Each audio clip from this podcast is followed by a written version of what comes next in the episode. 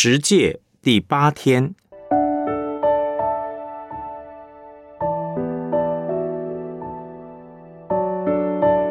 真实的祷告。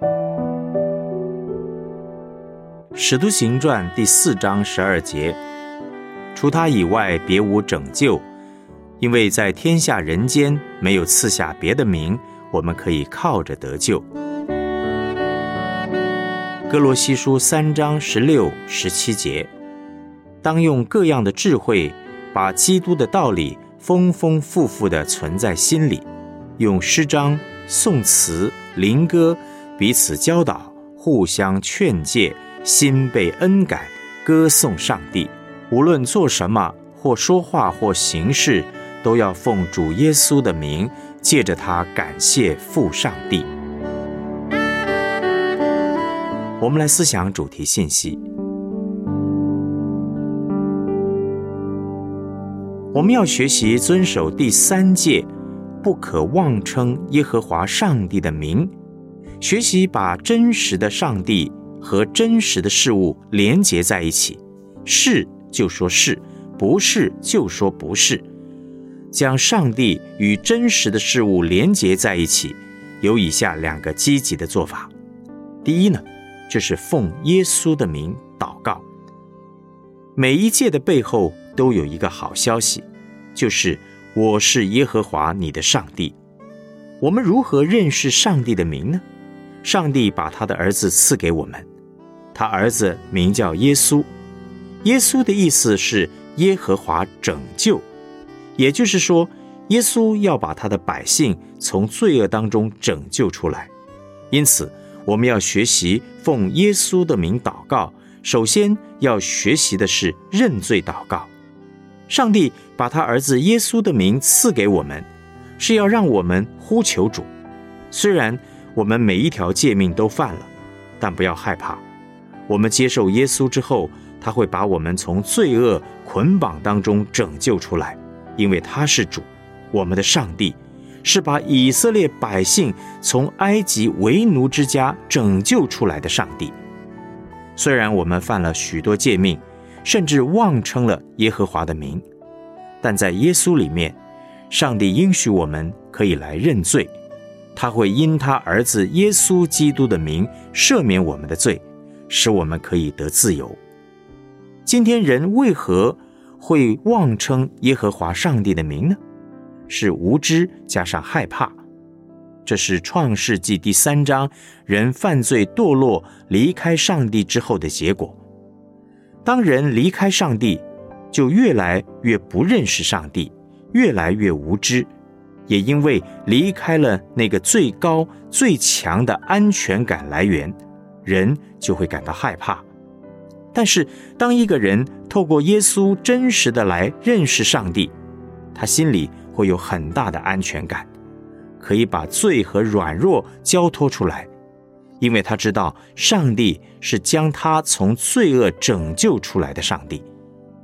我们也是在耶稣基督里面拥有上帝一切的丰富。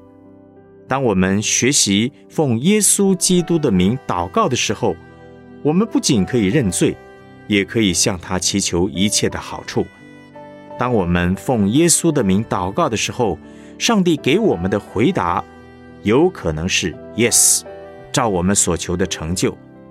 有的时候他的回答是 no， 因为这件事对我们不好，所以他不成就。有的时候他会说 wait， 因为时间还没有到。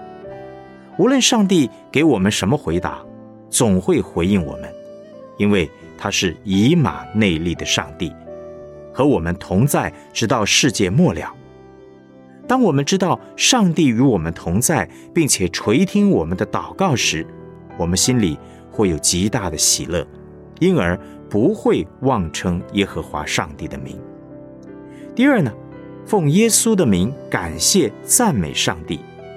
我们能够正确的使用上帝的名字的做法是，无论做什么，或说话，或行事，都要奉主耶稣的名，借着他感谢父上帝。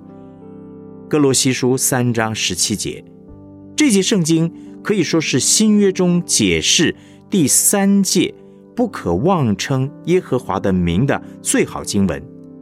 基本上呢，基督徒的生活就是一个敬拜、感谢和赞美的生活，这也是基督徒能够过得胜生活和侍奉主的重要关键。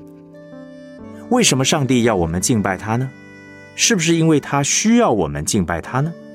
若我们不感谢他、不赞美他、不敬拜他，他就会受到亏损吗？当然不是，因为无论我们是否敬拜他，他仍然是耶和华上帝。我们敬拜他的真正原因是，我们这个人需要敬拜上帝，是我们需要，不是他需要。每一次我们感谢、赞美、敬拜这位真实的上帝，便是在打一场属灵的征战。我们是在对撒旦、世界、肉体以及我们个人和上帝宣告说，他是耶和华，是昔在、今在、以后永在、慈爱、真实、永不改变的上帝。这个可以帮助我们不受撒旦、世界、肉体所欺骗。当我们面对试探的时候，特别是在面对困难、长期疾病，或是在感情、婚姻、家庭、事业遭遇挫折、失败的时候，我们很难感谢赞美上帝，怎么办呢？我们的眼目若是定睛在耶稣的身上，就能够做得到。当我们想到耶稣和他钉十字架的时候，我们就能够有一个确据，上帝真的很爱我们。透过耶稣，我们能够跟上帝有越来越亲密的关系，越能够认识耶稣，就会越认识上帝，就能越亲近上帝，与上帝的关系也就会越坚固，自然能胜过仇敌一切的谎言。我们来思想两个问题。在祷告中，你通常如何称呼上帝的名呢？为什么你会用这样的称呼呢？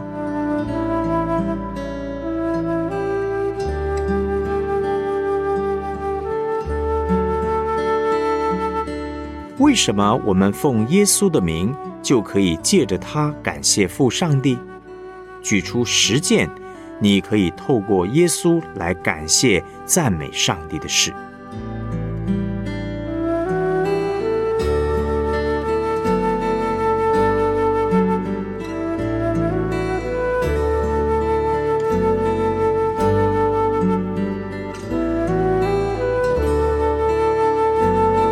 我们一起献上祷告。主啊，我无论做什么，或说话或行事，都要奉主耶稣的名来感谢你。主，我赞美你，你向我启示你自己，显明你的慈爱和能力。我要感谢你，求主引导我一生，按着你的旨意行，讨你的喜悦。奉主耶稣基督的名祷告，阿们。